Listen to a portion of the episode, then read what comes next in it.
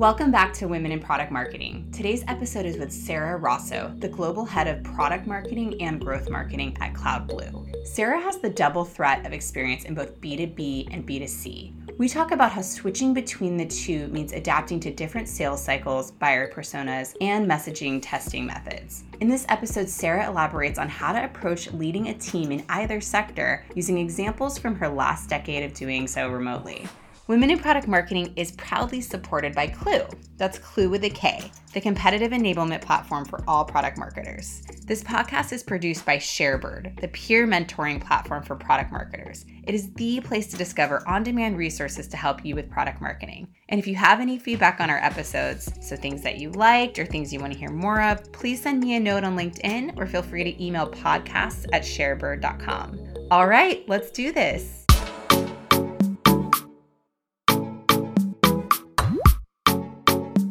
Hello and welcome to Women in Product Marketing. I'm your host, Mary Sheehan from Adobe, and I'm here today with Sarah Rosso, the Global Head of Product and Growth Marketing at CloudBlue. Sarah has experience in both B2B and B2C marketing, leading teams at companies like WordPress, Vizion, and more. And she has such an incredible background. I can't wait to get into it today. Hi, Sarah. Welcome, and thanks so much for joining. Thanks for having me. Well, I love reading about your career because it's so interesting. You started in engineering, you lived in Italy for 13 years, you moved your way into the agency world with marketing. Can you tell our listeners a little bit about your background and then how you got to where you are today? Yeah, uh, I started as a network engineer, you know, working at HP, being part of like the IPv6 team at the time, which felt very far away. But now I think it's still a little bit far for people to understand IPv6. But when I moved to Italy, you know, got a job through a technical position. But because I was a native English speaker and really digital was blowing up at the time, doing a lot of that in my spare time, moved into more of a digital role. And from there, just really started getting closer to what the customer needs, really getting into understanding what is the path that they're on and why are we building this with a design agency? And then i was getting very involved in the wordpress community at the time and realized there was a company doing this full time so i joined Automattic when there were about 50 people and stayed there till there were 1200 so being a really early hire i got to help build and scale teams on the enterprise side as like the first non-sales non-engineer hire. But then about five years in i switched to consumer product wordpress.com which 10 years old didn't have a full-time marketer. So it's actually the first full-time marketer. And built a lot of really interesting and cool things there as well. Wow, I love WordPress. So well done. And I think they have great marketing now. So you must have done a lot to turn it around. That's awesome. Well, they've had a great brand for sure. They definitely have. Can you tell us a little bit more about Cloud Blue and what your responsibilities look like today, especially stepping into this new role as more all encompassing marketing? Yeah. So CloudBlue is a startup within a very large, recognizable enterprise, a distributor that saw the writing on the wall that they were going to have to shift into digital. So they wanted to build this marketplace that they could help do digital subscriptions and empower their partners to do that as well as deliver to enterprises. And then there's a tech stack underneath all of that. So like we're kind of like the AWS, this huge multi-level marketplace that can also be used by other customers to run their own ecosystems. So if they want to deliver things digitally and have subscriptions, they can do that. But we also have some other pieces of our technology that help with the automation as well. So at CloudBlue, I was leading product marketing. Now I lead all of marketing and I have a pretty good team under me. That's fantastic. How exciting. It sounds really fun. And do you think that your team is more full stack marketers or are they more specialized? How do you organize the team and how do you kind of think about the way that they're operating?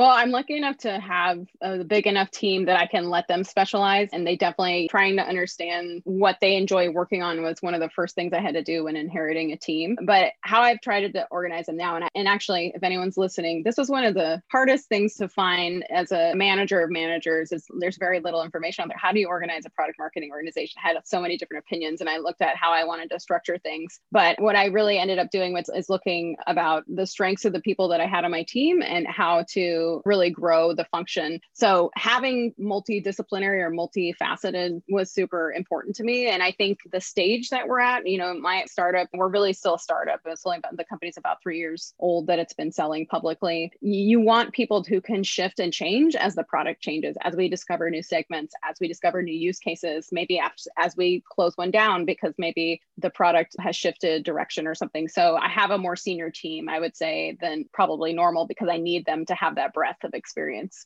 And this is your third time, I believe, actually creating and designing and scaling a product marketing and larger marketing team. Is there anything that you've done differently this third time around than, say, you did your very first time?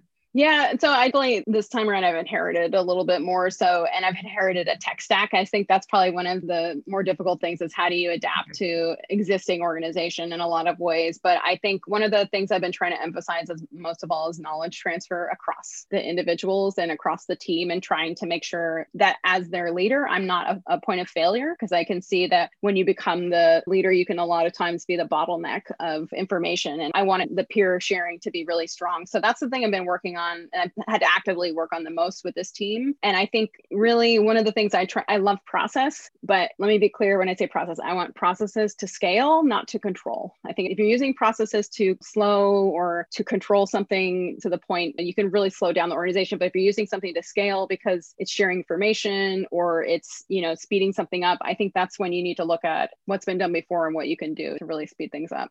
On this idea of knowledge transfer, which I really like that you went into that because I still think, even with everyone working full stack, working on similar problems, I notice that in large organizations too, that not everyone's sharing. Is there anything tactically that you've done to promote that knowledge share or transfer, or really espouse this notion of sharing information between everyone on the PMM team? What's worked for you?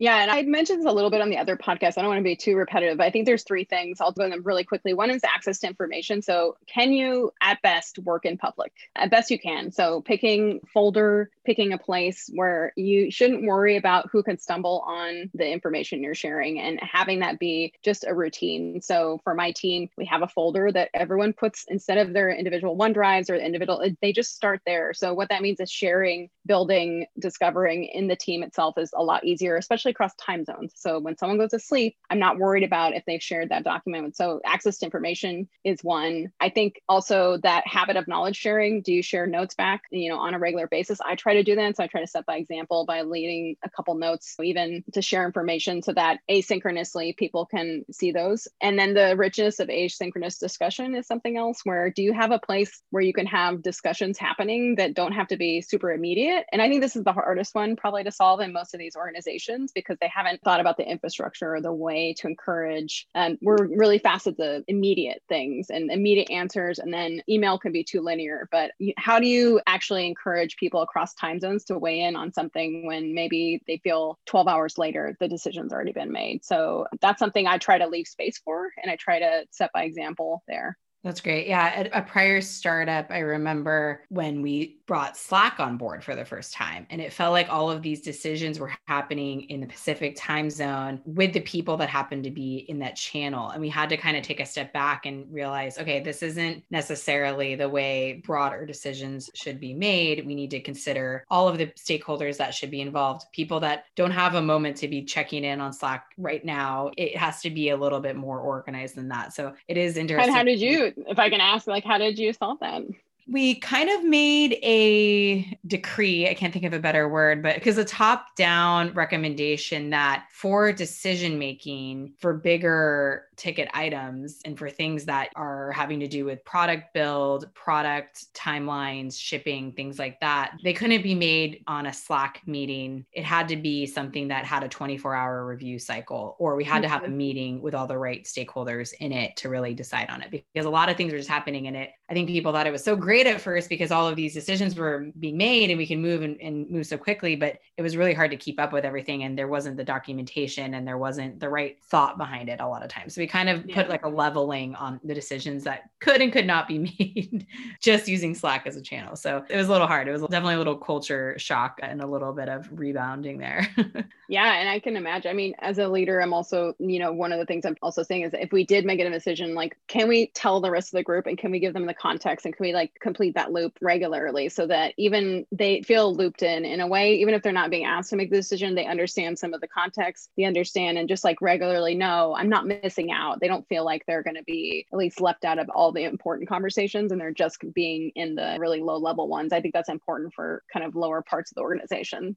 Yeah, I agree. Just giving the understanding of who made the decision, why, what were the factors, I think that goes a long way. One thing I was really interested in talking to you about is that you have worked in B2B and B2C, which is often rare because sometimes, you know, people get really pigeonholed or siloed in one area or the other. What would you say is the difference between B2B and B2C marketing and how do you approach each differently? So, and I think at some point we probably need to distinguish between like a pure SaaS product and because I think as a B2B marketer with a SaaS product, you have shorter cycles than even though it may feel like they're longer depending on the buying, you know, the buying process, you may have shorter cycles and more interaction where a product that maybe is a little bit more on premise or something, I think your customers, you actually have an additional layer of customers which become your inner teams and partners, right? So your sales team, your product team become really your first level of customers, right? Like the things that I'm making, does it enable them to do their job because they're actually a little bit closer to the customer, depending on the product. For B2C, a lot more instant gratification in a way. And you also have a lot less of a chance to convince them, right? Maybe you actually have a 30 second buying cycle,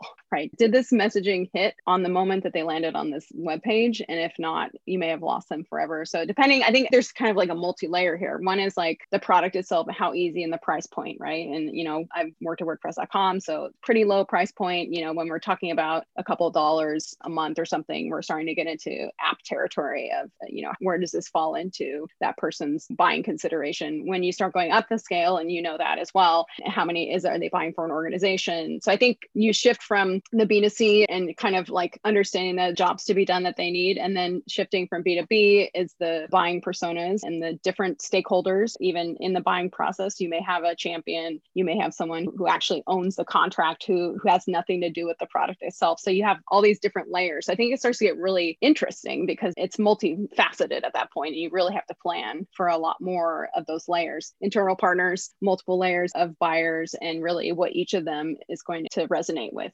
That's really interesting. And I love how you described your sales people and the kind of frontline folks as the first customer zero. You need to really treat them as a customer and making sure that they understand the value they understand the message when you're working with that. And so it's just a matter of segmentation, really thinking about who you're marketing to and building out the plan. With something as tactical as, let's say, messaging, do you take different liberties with the consumer side than you would with the business side? Or do you think about the motivations of the person? Or how do you approach messaging on advertisements or a website or any of the different channels that PMM might touch?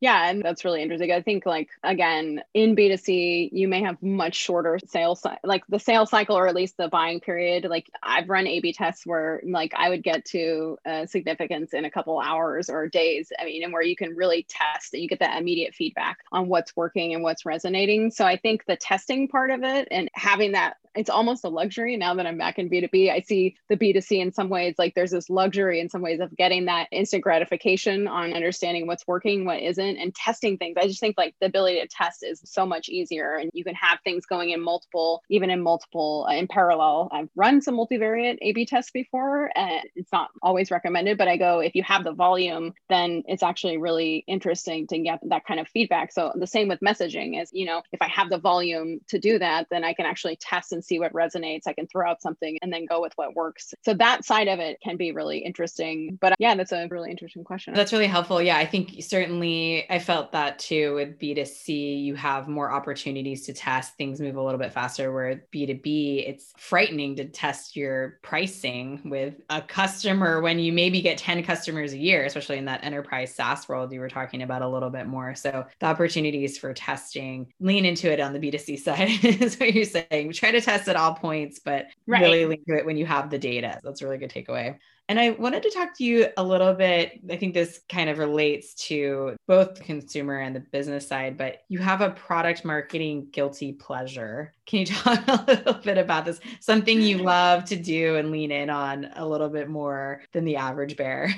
yeah. I mean, I love research. I love talking to customers. I love understanding customer bases too. So even like aggregate experiences, aggregate like understanding insights. So, you know, having been on the ground up when, you know, WordPress.com was building like a data practice, you know, being there early, it's not just like, well, that's data team's problem. It's like, no, no, like here's what we need to be tracking. Here's the events, like at every event level, you know, and some of the things I've really learned, which has been really helpful in other organizations to be like, hey, where's our data? What are we tracking? You know, and that kind of thing. So that's one is those aggregate insights about do we know what our customer base is doing? And then starting to dig into the actual quantitative and qualitative. So I love blending those two. I've enjoyed doing quite a bit of surveying in my career and like blending the hard data with like the qualitative side, which is humanizing it for people. When like when you put a number in front of them and say, well, 23% said this, but they're telling you in all caps what that means, it does hit home quite a bit. So I like that blend of quantitative and qualitative as well to tell a story. And I am a research geek too. So I love thinking about this and building out different plans. And I also know that you're very interested in jobs to be done, which is kind of a research methodology, usually in interview format, where you really get to the heart of what someone is using your product for. The famous example is Clayton Christensen's milkshake example. They're not using it as a milkshake to drink, it's something that people buy before a long commute to actually keep them interested, is one of the examples. So I'd love to to hear more about how you've used jobs to be done in some of your research. Has it been more qualitative? Have you figured out how to make it more quant with a survey approach? Would love to hear how you've implemented it in your own research. Well, I think we are constantly trying to understand that because I think one of the things, and definitely again back to the WordPress, is we saw people using WordPress for websites well before it was something that was embraced as like WordPress is for websites, right? It started out as a blog software and yeah. actually, you know, it started as blogging and really over time it's like, well, actually, like quite a few people are doing this and quite a few people are using it as a website. They just want it for this sort of thing. And so I was talking, you know, I was pretty involved in the community and, and talking to quite a few people so for me, when you're talking about jobs to be done, I go, I want to look to customers to tell us the bleeding edge, the next direction on what the product might be solving for them. So I think like you have to be ready to ask those questions and come in without assumptions of, okay, well, here's of these jobs to be done, which one are is actually like, no, like what are the alternatives? I think so starting with what are the alternatives you considered when you, you know, that in the famous examples, I think they're like, well, what are the things when they're talking about breakfast or not breakfast, right? It's like, well, can I hold it in my hand? I think that was another thing. It's like, is it something I mm-hmm. can hold in my hand? Hand while I'm driving. And so the job to be done was like, can I find something that's portable that fills me up? Right. And that's not, they were trying to think about breakfast, which is a little bit different, right? They're trying to sustain themselves during these long drives, like you said. And so I go again, it's like understanding how they're using it today, even if it wasn't intended to be the way that you intended it to be, and really under. So I think it's that openness and like constantly surveying and listening to how people are using products is really important. And again, the job to be done may not be one that becomes a core job that you want to highlight, but I think it's really fascinating. I love to see when people are using, I really like multifaceted products like Notion and Airtable. Those are really super exciting to me because I want to see how they get used in a way that no one ever intended them to be.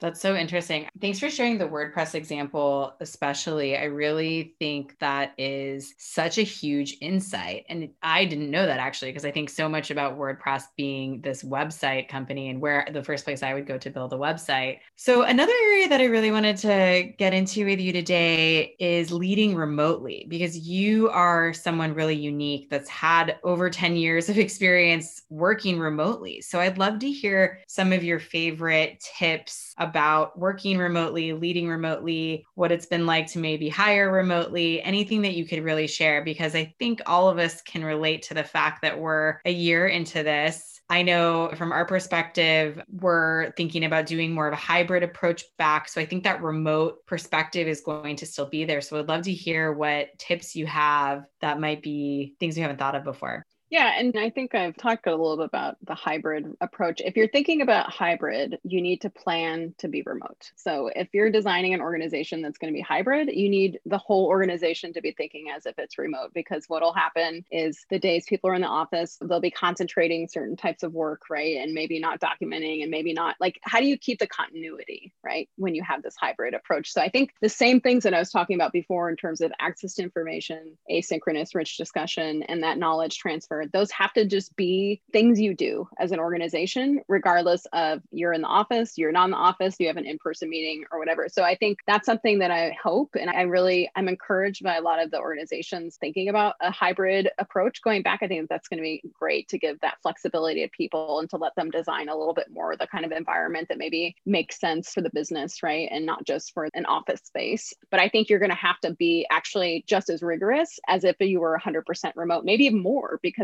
you might see people just being like, okay, we'll just talk about in the office tomorrow instead of maybe doing what they could have done anyway and advancing the work. So I'm curious to see how that actually ends up working for a lot of these organizations. At the same time, I haven't been holding my breath this whole time. So, you know, I'm going into my 11th year working remotely. And I have just said, this is probably like, I'm kind of just saying, this is how I think it's going to be for a while. I'm remote to the rest of my team. My boss is in Europe. Most of my team is in Europe. And so it's been good to be able to work across time zones and people. But I think if you start with that thought of how have we set up our team for success, one, if you add any additional people who are not near the core office, you already have the infrastructure that's ready for that, right? Those habits, the knowledge sharing, and, and it shouldn't be as painful to keep that going. That's a really good point. And I feel like we've all proven this year that we can be productive. People can, you know, show up to their job not in their pajamas, at least, you know, from the top up and be professional.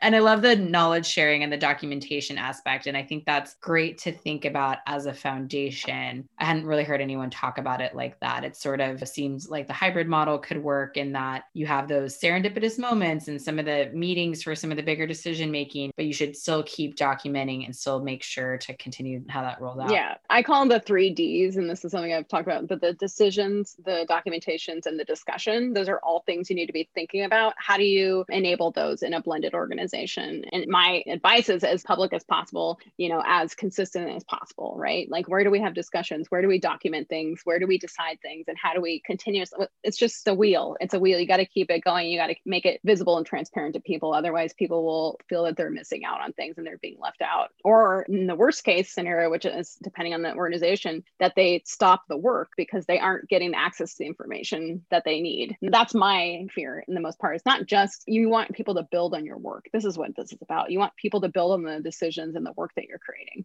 That's such a good point. I love that the 3Ds. I'm going to bring that to the to the organization for sure. I think the thing I miss the most about collaborating in person is whiteboarding together because mm. I have not found something that really replaces that. At least that I have tried a few. Mural, mural, and Miro are okay, but I think it's you need someone facilitating too. I think in yeah. the breakouts and things like that, it's just definitely it's a little bit harder to make that rich.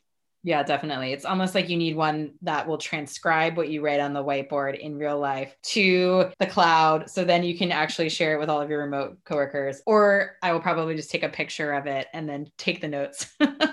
well, one thing, one thing we did do that was an Automattic in those really important strategic discussions, we actually had a person not part of the team that was deciding, but someone that came in from a, maybe an adjacent part, like a designer or somebody that came in who was the facilitator. And they they were there to facilitate it so that you as a leader could be present and not worry about the note taking and not worry about the timing and not worry about that stuff. So I think thinking of those kind of creative ways to let you focus and then make sure that there's this continuity, I think is important. That's such a great point. Going back to basics, bring a scribe in, have someone take notes, set an agenda, all of those great points. That's awesome. Another topic I really wanted to talk to you and get your perspective on is networking. And I know that we've talked about networking a bit on the podcast and different topics related to that, but you have a really interesting approach and you've had a lot of success with something called Lunch Club that I hadn't heard about. Can you tell everyone a little bit about this and how it's really impacted the way that you have networked with not only women in business, but also with men? I'd love to share that yeah. with the listeners. Yeah, well, let me start by the premise of like, I think networking is incredibly important. And I've had many years where I've talked to people about it. But I think if you approach it from a point of view of generosity, that you're going to give first and you're going to be available, like it takes away any stigma from what networking could be. So let's start with that as a premise of what I think networking is it's community, it's generosity. And I've done, you know, some mentoring even recently with some other product marketers and stuff. So I think it's part of who I am. So having working remote for so many years, years and having some young children and it makes it hard to pop up to Palo Alto for a glass of wine, which I did do and it was not a very good event. Networking can be difficult for us. And so I'm going to plug Lunch Club just because I think it's been a really interesting way of doing things. I mean, if you just think about it, it's like match.com for networking. So you say, I'm available. This is the things I'm interested in. You tell them on your calendar when you're available and they do the rest and they match you up. And so, especially that calendar dance can be so tiring, especially with busy people, people who have a lot of responsibility I think it's really great to do that. So I've been doing that for probably nine or 10 months now. I try to do at least one a week, but you can do, I think you can do up to three. And I meet a lot of really interesting people because I think 80% of networking is does the other person want to talk to me? so that takes care of that. But I think I was doing some reflecting on this recently. And you mentioned that I lived in Italy for 13 years. And let me be clear, I have some amazing male colleagues from Italy, I have some amazing male friends from Italy. I've also met quite a few creepers in Italy and everywhere. And I think as a woman in technology, a woman, you know, in general in business, like at some point when someone's connecting with you or trying to connect with you, you don't have a hundred percent assurance of what the purpose is, right? Let's be honest with it. You know, mm-hmm. like, and maybe it's only one out of 20 times, but that one time makes you naturally a little bit reticent to do it. So I think the one of the things I've really enjoyed about Lunch Club, and I think we should, since this is women in product marketing, we should talk about this. Men are still in most of the positions of power where we want to be, where we've talked about sponsorship. You mentioned mentorship on this podcast, but we should be talking about sponsorship a little bit more about that means bringing people with you, pushing for them to get into rooms that you're not in, etc. Lunch club and, and any other kind of networking that where you can network with men, I think is really important. And so that's been something I've noticed is that like it's really opened up me to network with men with literally no problem of wondering like why are they in this call? They're in the call to network with you. And I think I really appreciate that. It's something maybe they didn't intend, but it's been really great. I know a lot of people network organically and you may have an amazing network and you're meeting a lot of men and women, but I think not everyone has that luxury. And I think it's a really great way to take advantage of that. I think that's so great. And I'm so glad that you brought it up. And I was saying before we started recording that it kind of brought up for me that I really only try to network with women at this point point. And I hadn't really realized that. You know, I have colleagues, of course, wonderful male colleagues that I work with and wonderful male sponsors and mentors that I've worked with, but I haven't been that active in engaging with male networking. so I know. and it sucks because this yeah. is important. It's important to our careers and there's not really like an easy there's no good handbook on it right? And i think again let's be clear all of our male allies listening it's not like thank you for being a good ally thank you for being interested but i go there are some people out there that it's not always a pleasant experience and that you know over time you get a little bit tired of trying to guess if this is going to be the right or the wrong one so it is tiring. I totally agree. Well, I have a question about Lunch Club. Do people actually eat lunch on these or are you kind of awkwardly like eating the salad and covering your teeth? so I believe they started as in-person meetings in the Bay Area. And then when the pandemic hit, they shifted to digital. But I selfishly, and by the way, that's another amazing thing about this is that I've met people in all time zones because of it. And I definitely would not have had access to someone in Seattle, someone in Chicago, someone in Boston with this kind of ease if I hadn't had a tool like this. So it's going to sound very, and if everyone, anyone listening, if you have other networks like this, please let us know about them. I mean, I'm not trying to just pitch Lunch Club, but I go, this is the kind of thing that I think we need as women and we need, you know, as professionals. And I really appreciate having it. And I'm happy to give an invite code. It's free, but want. I love it. Yeah, I'm going to, I'm definitely going to check this out. This is awesome. Well, a few rapid fire questions for you now, Sarah, if you will. So I'd love to ask what is the best way to find a mentor? Would you use something like this networking? Is it someone that you would tap from your career, a cold call? What's the best way you think to find a mentor? I think it's very difficult to find a mentor. So my best mentors have really been peers and I've really appreciated learning as we kind of level each other up. I have written about also having like a personal board of directors. So I think this is also something to think about that you want like functional or area specific people. So like if you know that you're weak in finance, but you have a friend who is really strong in that, they become part of your board of directors for finance. They become, you know, so you kind of fill in those weak spots and then you really have like you're not looking to one person to really solve solve everything for you. You have this kind of like Swiss Army knife of people. So I actually look to do that. And I have people that I go, okay, if I have a product question, I'm going to ask this person. If I have a scaling question or a startup or I have a finance, and that's what I try to aim to do. It's been a lot of peers, though, I will say. I really love that idea, the board of directors. That's really clever. I think that that makes it more well rounded as well, not as much pressure on one or two people. What would you say is the one thing that has been the most important in growing your career? Yeah, I definitely, we've talked so much about it, but I think networking and, you know, I've done a lot of writing too. So I think like a lot of times I've put out the direction that I've wanted to go, personal branding, you know, trying to make a change ahead of me wanting to make that change. And so I think like, I know I worked for a blogging company for quite a long, I still think that the written word is a really powerful way to spread ideas and knowledge. So I think that actually has been really helpful for me as well as networking. So probably writing and networking. That's fantastic. And last question for you why product marketing? I love the intersectionality, if I can use that word hopefully appropriately here, is, you know, just being embracing the generalist side of me. And, you know, I have an MBA, but also just like I'm curious about operations and finance and, and I like knowing how I fit into all of it. Right. And so I think as a product marketer, you're thinking about a lot of those aspects, the market and the appetite and the pricing and how that might affect the messaging and how the right medium to contact the customer. And, you know, so I think there's all these multi like the product roadmap and understanding, you know, lead times and how that will affect how you plan out your marketing. I think it's just a really interesting way to bring all that knowledge together. So I feel pretty comfortable here. That's awesome. Well, I love your experience. Thank you so much for all the amazing info that you shared with our listeners today. I think everyone's going to get a lot out of this. Thank you so much. It's been such a pleasure having you on the show. Thanks so much, Sarah. Thank you, Mary. Women in Product Marketing is proudly supported by Klue. That's Klue with a K, the competitive enablement platform for all product marketers. This podcast is produced by Sharebird, the peer mentoring platform for product marketers. It is the place to discover on demand resources to help you with product marketing. And if you have any feedback on our episodes, so things that you liked or things you want to hear more of, please send me a note on LinkedIn or feel free to email podcasts at sharebird.com.